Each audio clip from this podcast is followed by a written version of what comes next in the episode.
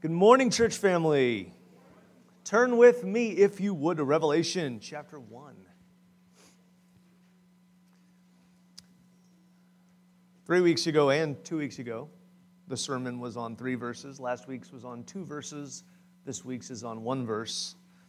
Uh, don't worry, we will not be doing a sermon over zero verses next week. Uh, in fact, I think we may actually finish the, the chapter next Sunday. We'll see. Um, so, for those of you that are wondering when we're going to get into the actual vision that John had, it's actually going to be next week.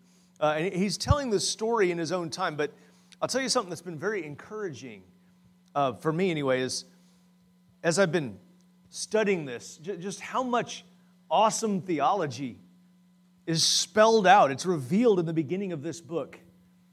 You know, since we moved to McKinney, um, it's, been, it's been almost, it's been a while 17 years maybe? I don't know. I've, I've read through Revelation um, at least 20 times since then. And um, I never realized how rich the introduction is. I mean, this is so, so deep. There's so much stuff. It's just good stuff. So uh, I hope you're going to stick with me today. We're going um, we're going to read, and then we'll open with prayer.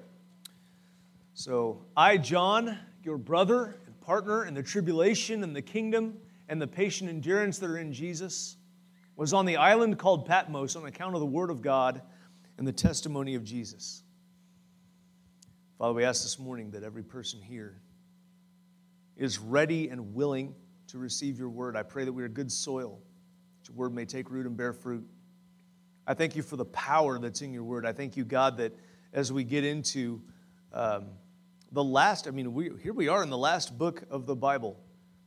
And um, it, there's a lot of stuff in here that's hard to understand. I pray, Father, for wisdom for all of us as we go through this. But today's, today's passage is really not that hard to understand. It's, it's pretty straightforward.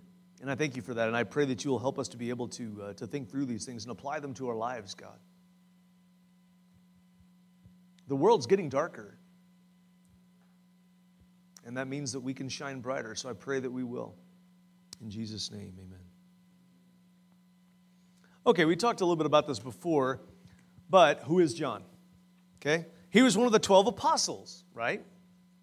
Brother of James, son of Zebedee, you know, it's easy peasy. We, have all, we've, we're all familiar with John, but he's also the author of five different books in the New Testament. He wrote the gospel that bears his name. It's typically, uh, I would say, it's, it's the theologically deepest of the four gospels. And in that book he gave himself a title. We talked about it recently. Anybody remember what it was? He called himself the apostle or the disciple whom jesus loved. Again what a neat way to refer to oneself. The one that jesus loved. That's a that's godly confidence. You know to think of yourself primarily as someone whom jesus loves and and i, I aspire to that. Um, so if i were to ask if y'all knew who John was, you'd probably say, well, naturally, you know, because he, he's someone that we've all been really familiar with because we've read the New Testament. We've at least, at least we've watched The Chosen if we haven't read the New Testament. Um, but the real question that he answers in this verse is, who is he to his readers? And the, the audience that's receiving this, this letter also includes us. And so John refers to himself in ways that seem to have uh, just as much connection to his readers as they do to him. So, firstly, John calls himself their brother. think about well, what, what does that mean? You know, there's actually at least three ways to use the word brother or, or to understand brother in the New Testament. The first one is the most obvious, right? It's the, the fraternal sibling who shares at least one parent with you. Um, and the second one is, is figurative and it means someone's countrymen, or more specifically, of the same ethnicity, like Jews would often refer to one another as brothers, even if they didn't know each other. But the third usage that we, I think, most commonly see for the word, at least very commonly see, for the word brother is fellow believer. Okay, this is a person who shares our precious Christian faith. They are considered a brother or a sister. Now, why is that? You ever thought about that? There's an obvious reason. Same Father, thank you. We have the same Father. Now, some might argue this is true for the whole human race, but Scripture indicates that only believers are actually children of God. Okay? Now, if you have any questions about this point, please write down these scriptures. Okay, you got a little box there to write stuff in. John 1, verse 12, and Romans 8, verses 9 and 14. Okay, if you read these, you will see that it is Christ who gives us the right to become a child of God by belief in Him. And also that a person must have the spirit, the, the excuse me, the Spirit indwelling them and must be keeping in step with the Spirit. Okay, so, so it is a common misnomer that we're all God's children. Okay, that is not scriptural. Okay, that's the, truth is not everyone is a child of God. In fact, Jesus makes a distinction. He says some are children of God, while others are children of the devil. He says that in John chapter 8, verse 44 and Matthew 13, 38. So we need to recognize that God's common grace is on all mankind, but his saving grace is only extended to those with faith. Now, that said, once a person is born again by the Holy Spirit of God through faith in Jesus Christ, he is a child of God and thus a brother or she a sister to everyone else who is a child of God. And this is, this is important, I think, for us to grasp because we sometimes, I think, lose sight of the fact that we are one family. We are one another's brothers and sisters. Once again, no, no plan between the two of us, but what Ron said this morning fits right into that. So clearly, God had a hand in it. Talking about we being united. So, anyway, John identifies himself as a, a brother to those who are reading his word. So, he's reminding them of this, this filial, this, this philaios affection, this brotherly love that they ought to have towards him. Uh, and then he refers to himself next as their partner. Now, this, this is a really interesting word, um, in part because the connotation has really changed over the years.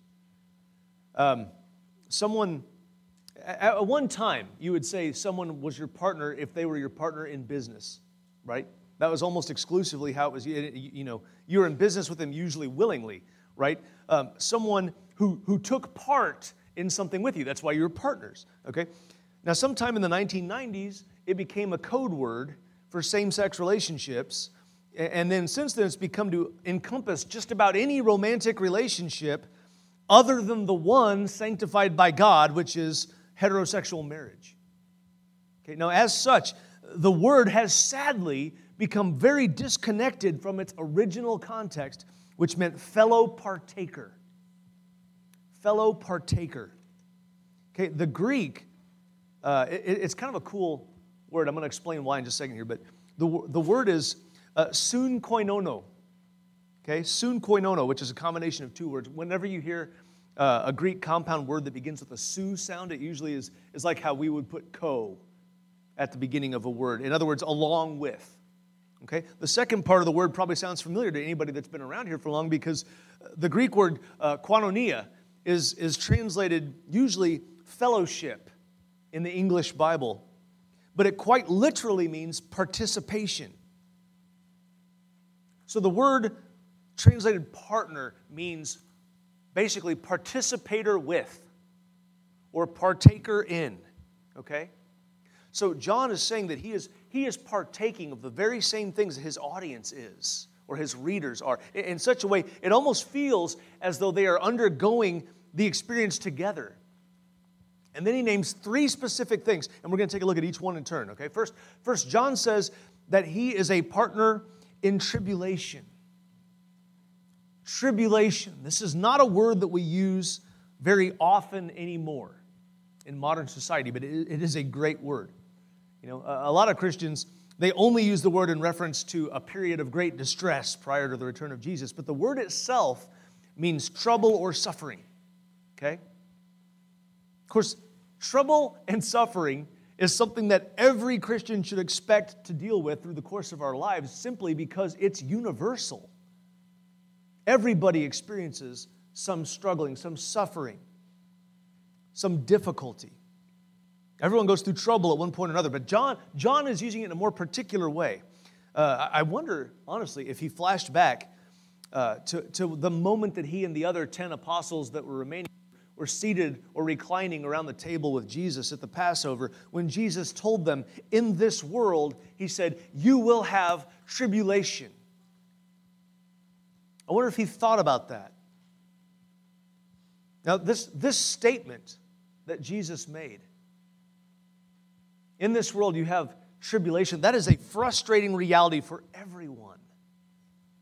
But the context of the statement shows Jesus wasn't just talking about the struggles that everyone has to go through, he was talking about the difficulty that they were soon to experience as a result of being his disciples. And knowing that, that grief and knowing that turmoil that they would be going through, and probably also knowing that almost all of them were going to be martyred for their faith, Jesus warned them about the troubles that were coming. But then he gives them that great hope. He says, But take heart, I have overcome the world. This, this statement, this is a vital thing for you and for, for me to grab hold of. We need to take hold of this. We need to, to place, to inscribe this on the tablet of our hearts that Christ has overcome the world. Jesus already won. At that point, he said, I have overcome. Not I will, I have overcome the world. See, he made it through every temptation which is common to man, and he still successfully defeated sin. And this ought to be an encouragement for, for anyone who ever deals with suffering for their Christian faith. You know, quick sidebar. Um, I think I've said this before. Hang on, I got to make sure. Here we go. What are we doing here? It's not going. There it goes. All right. All right, there we go. Suffering for their Christian faith. Um, it's been a little while since I mentioned this, so I'm just going to uh, take a quick sidebar here, and you guys can bear with me. Um, let's make sure, this is just a reminder, okay? Let's make sure that any suffering that we go through as Christians is legitimately because of our faith and not because we're acting like jerks, okay? Are we on the same page? Okay. Sometimes people think that the rightness of what we believe gives us license to act terribly toward other people because they haven't had their eyes open to the truth yet. And so when they get, you know, when, when, when we get a negative response, we, we may think it's because we're Christians, when in actuality it might be because we're being obnoxious. So we have to be careful about this. Now, that said, persecution is a real thing. Okay? People, people who, who are Christians have been seeing it pretty frequently in some parts of the world. We're, um, we were watching uh, a documentary the other day, or a, a, kind of a mini documentary, talking about North Korea. And, and, and infamously, in North Korea, there was a two year old who was given a life sentence in prison because his parents were caught with a Bible. This has happened. That was actually big enough that even the mainstream news picked it up. But Somalia is currently right behind North Korea in their level of persecution. And even in India, in India, uh, where they, they actually have a constitution that declares or proclaims that they have freedom of religion, uh, they don't. You know, 2,228 churches were either attacked or shut down in India just, just in, in the past year. There's not that many churches in India. I know that, that may not sound like, oh, it's only 2,000. Hey, there's a billion people. There's not that many Christians. That is a big number. Suffering because of your allegiance to Jesus is becoming more common now than any time in the recent past. But here's the thing we shouldn't be worried about it because the Lord Himself has indicated to us that suffering for His sake is a blessing. You know, in Luke 22, Jesus says, Blessed are you when people hate you and when they exclude you and revile you and spurn your name as evil on account of the Son of Man. Uh, sorry, it's 622, not chapter 22. It says, Rejoice in that day and leap for joy. I think that's so interesting. When you are mistreated for the name of Christ, you ought to be like, Yes! That, that was my pathetic jump. You know, but, but you should be leaping, you should be excited because that's a sign that you belong to Christ. I don't think we always recognize that. You know, your reward, he says, is great in heaven if you're persecuted for his name. First Peter uh, it also tells us that the person who is suffering for Christ is done with sin. He said, not, not in the sense that they've achieved sinless perfection, but they have clearly chosen Christ over their own flesh. Receiving persecution and standing firm despite the pressure is a sign that a person truly belongs to the Lord, if they're being persecuted for his name's sake. Anyway, um, by saying that he is a partner in the tribulation, John is assuming that other believers are also dealing with persecution for Jesus. And we ought to be mentally prepared for this to happen. We ought to be preparing ourselves. We ought to be preparing our children. We ought to be preparing our grandchildren. Let's pray that God will provide what is necessary for all of us to remain faithful to Him no matter what comes. Because we also look forward to being partakers with John in the kingdom. Now, I have a question. How many of you are looking forward to the kingdom of God? Next question why? No, no, wait, wait, think on it. Why are you looking forward to it? Isn't the kingdom of God in your midst? Didn't Jesus say that? Now, there's certainly a, a coming kingdom as well, because there's a sense in which it's, it's both here and not yet. Okay, we know that. Uh, God is going to make all things new. Christ Himself, He's going to rule it. But Jesus told His followers that the kingdom of God is among them. And so there is a kingdom of Christ even now. Even now. Do we think about this often enough? You know, certainly Christians are looking forward to the return of our King, but, but do we recognize He is already here through His Holy Spirit that He's, he's, he's placed in us, that's working in us? Friends, listen, when we are treated, uh, excuse me, when we are tempted to treat the kingdom as though, um, as, as though it were only to come, I, I think we're really missing out on something important. One of the dumbest mistakes I ever this is a long list, by the way, um, but one of the dumbest mistakes I ever made was on a Dallas Christian College uh, choir tour trip. This is back in the 90s, the 1990s, before my son says anything. Um, we went to California in a couple of vans, and so we spent a whole lot of time driving across desert, basically. And um, anyway, there's, by the way, it was, it was, on this trip that I learned that it was considered acceptable for a Bible college professor to and play spades at the same time. Just saying. Yeah. Um, anyway, uh, either on the way there or on the way back, we stopped at the Grand Canyon. And almost everyone got out and went into the park and enjoyed the natural beauty of the Grand Canyon, but I did not. In my mind, it just wasn't that big of a deal. And so I decided to sit in the van for a few hours and play cards with three other people that had probably all seen it before. And yes. Do you know what the final score in that card game was? No. I don't remember. I don't remember any, I don't even remember what game we played, but I definitely remember not going to the Grand Canyon. And to this day, that's a source of regret. It was right there. All I had to do was spend a little tiny bit of money and time and energy, and I could have experienced this amazing once in a lifetime kind of thing. And instead, I sat in a van and I played cards. I could have experienced something amazing and beautiful and unforgettable. Now, why am I sharing this story?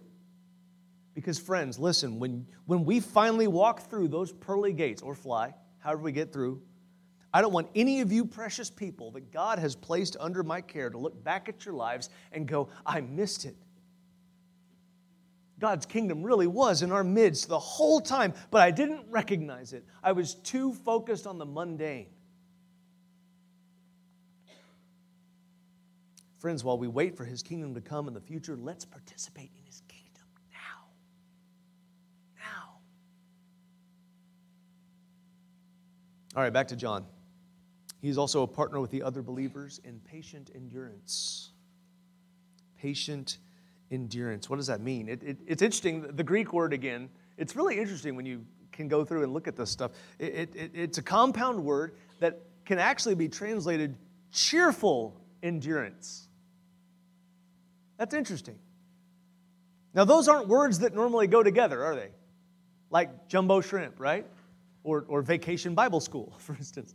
Um, you know, they, they don't really fit. So, how in the world, how are we expected to find joy, to experience joy and cheerfulness in the midst of terrible trials? You know, some of the Christians that, that John knew had been tortured, some had been killed. And even the ones that got off light, they probably lost property or they may have been ostracized by their families. So, what could cause them to persevere in the midst of all this persecution? It was the same thing that kept Jesus on the cross. I mean, you've heard it wasn't really the nails, right? He could have called 12 legions of angels, but he didn't.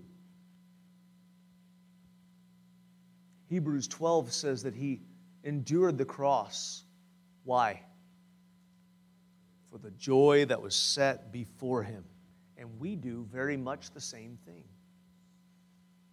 Jesus knew that the Father, through him, was bringing many sons to glory in his provincial kingdom. And, and the joy, the joy that's set before us is that glory.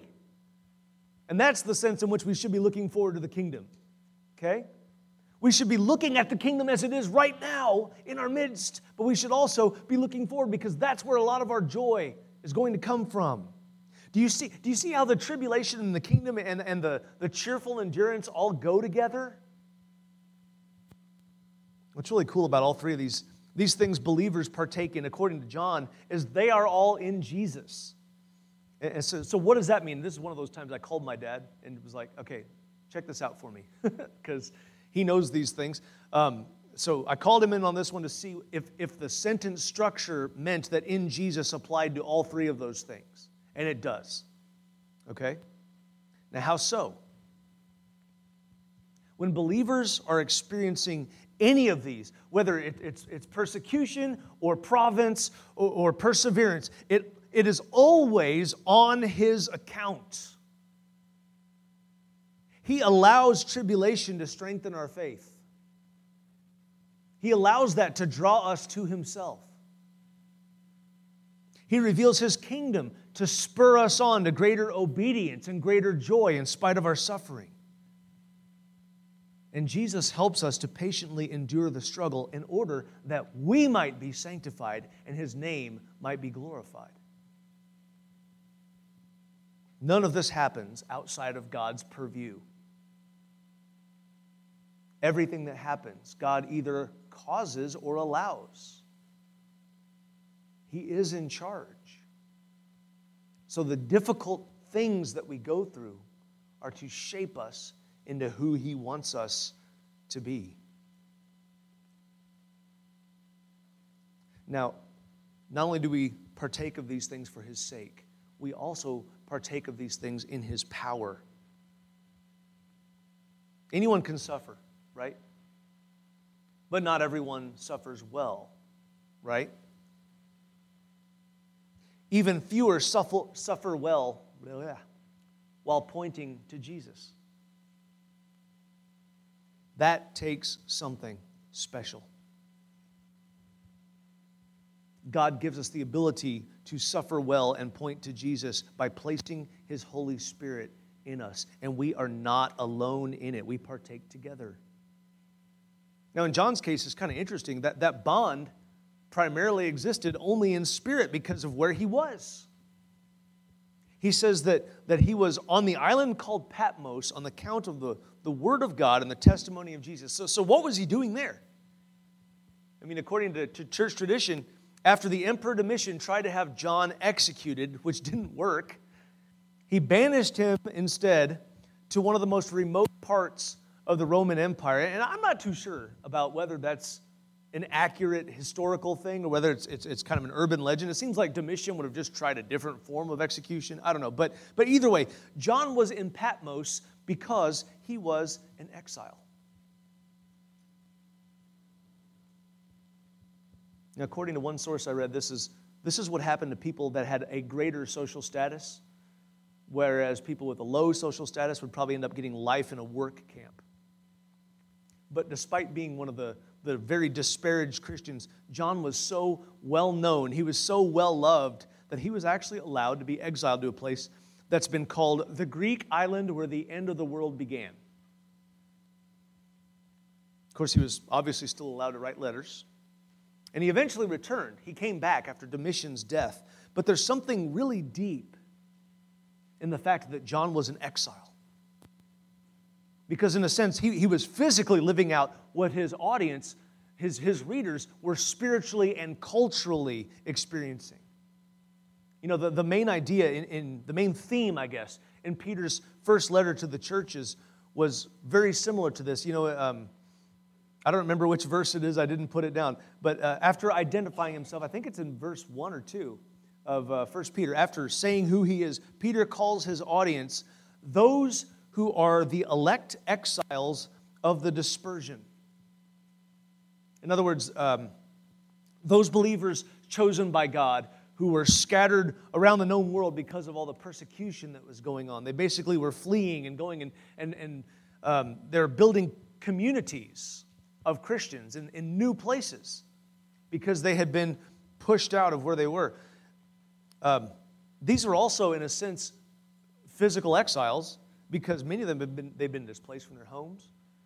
You know, um, a lot of them had, had found asylum with other Christians in other places. But in the next chapter, Peter shows that the term exiles means more than simply that. He says, Beloved, I urge you as sojourners and exiles to abstain from the passions of the flesh, which wage war against your soul. He is appealing to their status of being not of this world as a reason not to participate in sinful behavior. Now, he's clearly not referring to their physical refugee status because that wouldn't make any sense. Okay? Peter is talking about their experience as God's people in an ungodly world who may be struggling with their, their social and spiritual banishment and loneliness.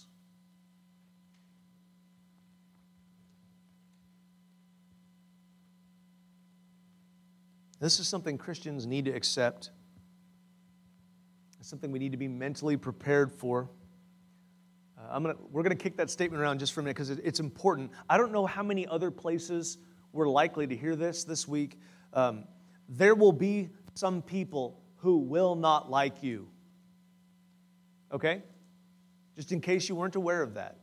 No matter how likable a guy or a gal you are, there will be some people that probably just won't like you. That's to be expected. Not everyone appeals to everyone else but there may be some people in your life who will actually hate you because they hate God and they hate God's ways, and you remind them of Him. That's why it's a compliment. That's why you can rejoice and leap for joy. Well, Really, it's because you have reward in heaven. That's what Jesus said. But it's still one of the things you can look at this and you can say, if that person hates me because I remind them of Jesus, that's powerful. That's encouraging. It's kind of a big compliment. As long as, again, as long as their fingers towards you are due to you living out your faith and not because you're being rude or obnoxious, okay? But here's an example from the news. This is fairly recent. E- even if you only watch the mainstream media, um, and I hope you don't only watch them, but, but even if you only do, they normally ignore this type of thing, but, but, but you probably still heard of this story, okay? Back in 2021, there were six pro lifers who were arrested for peacefully demonstrating in a hallway of a building in front of the door of an abortion clinic. Okay? And they were praying, they were, they were singing gospel songs, you know, um, they were trying to, to talk people. If, if people came in, they would talk to them very kindly. Um, and one of them, the guy, last name is Vaughn, you may have read about him. He, he was acting as kind of a liaison between the police and the protesters. So he was outside. Anyway, all of these people were arrested, which they probably expected. Okay? And the DOJ charged them under the FACE Act, which is the Freedom of Access to Clinic Entrances Act. The law addresses, and I'm putting this in quotes because this is what it actually says here violent, threatening, damaging, and obstructive content or conduct, excuse me, intended to injure, intimidate, or interfere with the right to seek, obtain, or provide reproductive health services. Now, you could shoot that down by saying that abortion is not a reproductive health service to begin with. But anyway, the, these Christians, including, including a child and an elderly woman who is in a wheelchair, they were singing and they were praying and they were peacefully talking to people. Now, they were blocking the door, okay? And thus, technically, yes, they were in violation of the law. But they are currently facing sentencing of up to 10 and a half years and fines of a quarter million dollars plus each.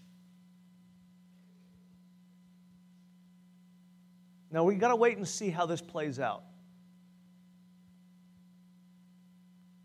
What? Well, they haven't been sentenced yet, though, have they? Yeah. We got to see how this plays out as far as knowing whether they're going to get the max penalty or whatever they're going to do. But that's ridiculous.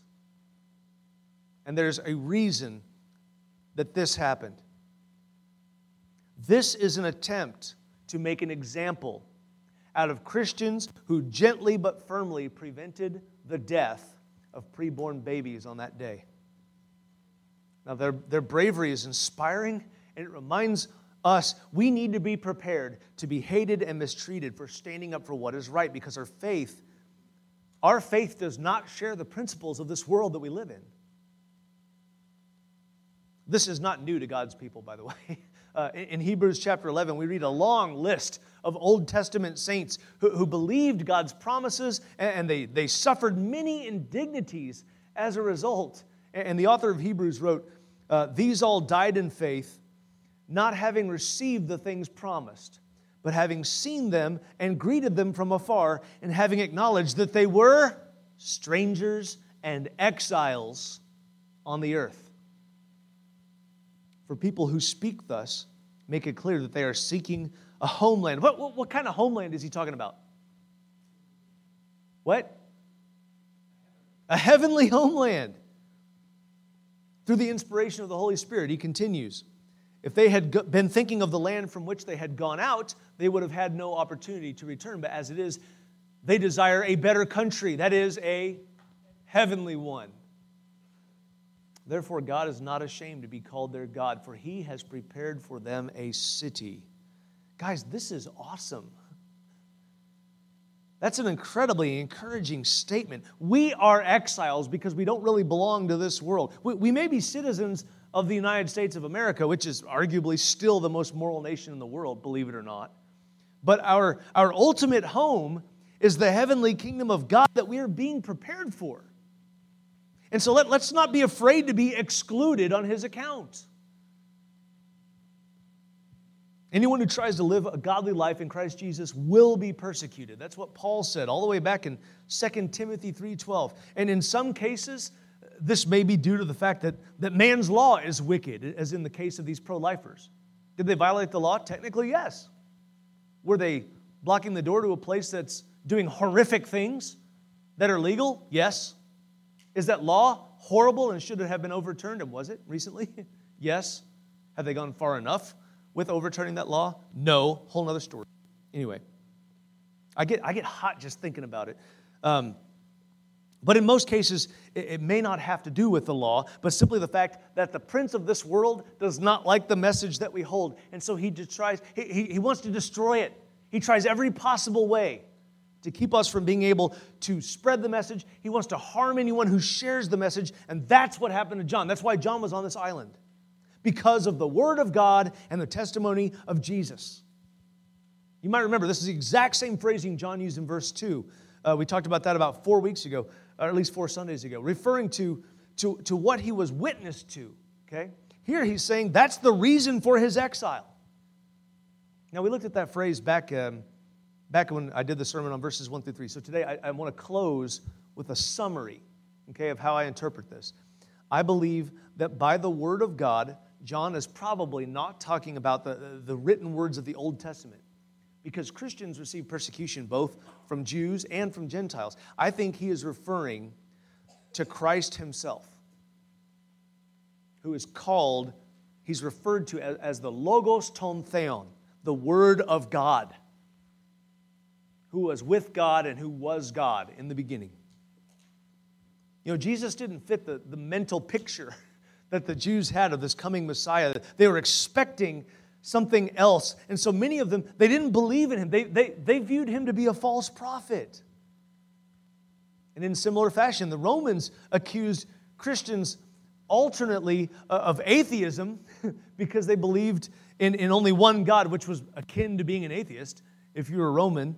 Um, or, or they are also accused of cannibalism because they practiced communion. And they're accused of treason because they only worshiped one Lord. They were, they were not willing to, to burn a pinch of incense to Caesar.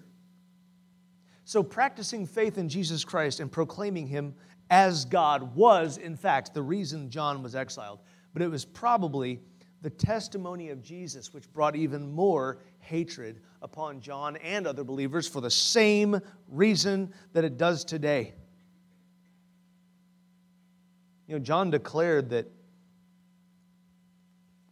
that the gospel of Jesus Christ, what Jesus claimed about himself, Jesus, Jesus proclaimed that he was one with God. He proclaimed that he was the Savior of mankind. He promised that he was going to die for our sins and rise from the dead, and then he proved the second, proved the first thing by doing the second thing. The message of this is his gospel, which the world hates, because they want to believe they can trust in some other person, some other system or a false faith, their own inherent goodness, or a pattern of law keeping. But Jesus said in John 14, verse 6, I am the way and the truth and the life, and no one comes to the Father except through me. His servant Paul told us in Ephesians chapter 2 that we are saved by grace through faith, and this not of ourselves. It is a gift of God not by works. The, the world does not like the message that Jesus, because of his, his divinity and death and resurrection, is the, is the sole way of salvation. They hate that. They hate that exclusivity. It's hard to stomach. Learning that you're really, you know, there's this, this phrase that's been going around a lot I am enough. No, you're not. None of us are. I mean, you might be enough in the sense that, you know, that, that you're you're uh, worthy of other people's love. But apart from Christ, you are not enough for God. You're not. Apart from Christ, we are all considered wicked sinners. But because of Christ, we are viewed as sons of God. Even you ladies, you're viewed as sons of God, believe it or not. Scripture says that. Why? Because sons receive the inheritance. In the kingdom of God, there is neither male nor female, Jew nor Greek, slave nor free. Jesus is the only way, and he has made a way. And that message is the main thing that John suffered for. Are you willing to suffer for it too? You better get mentally ready for it. I don't think everyone in this room is going to be passed on by the time persecution comes, real persecution. Maybe a lot sooner than even I think. In order to stand with Christ, you must first be in Christ. And according to Ephesians 1:13, you do that by believing in him. And that starts in the heart, but it manifests with confession with the mouth, and it leads to turning from sin to God, being baptized, and walking that kingdom road. So if you haven't done this, would you do that today? Can you do that today? Can you make that choice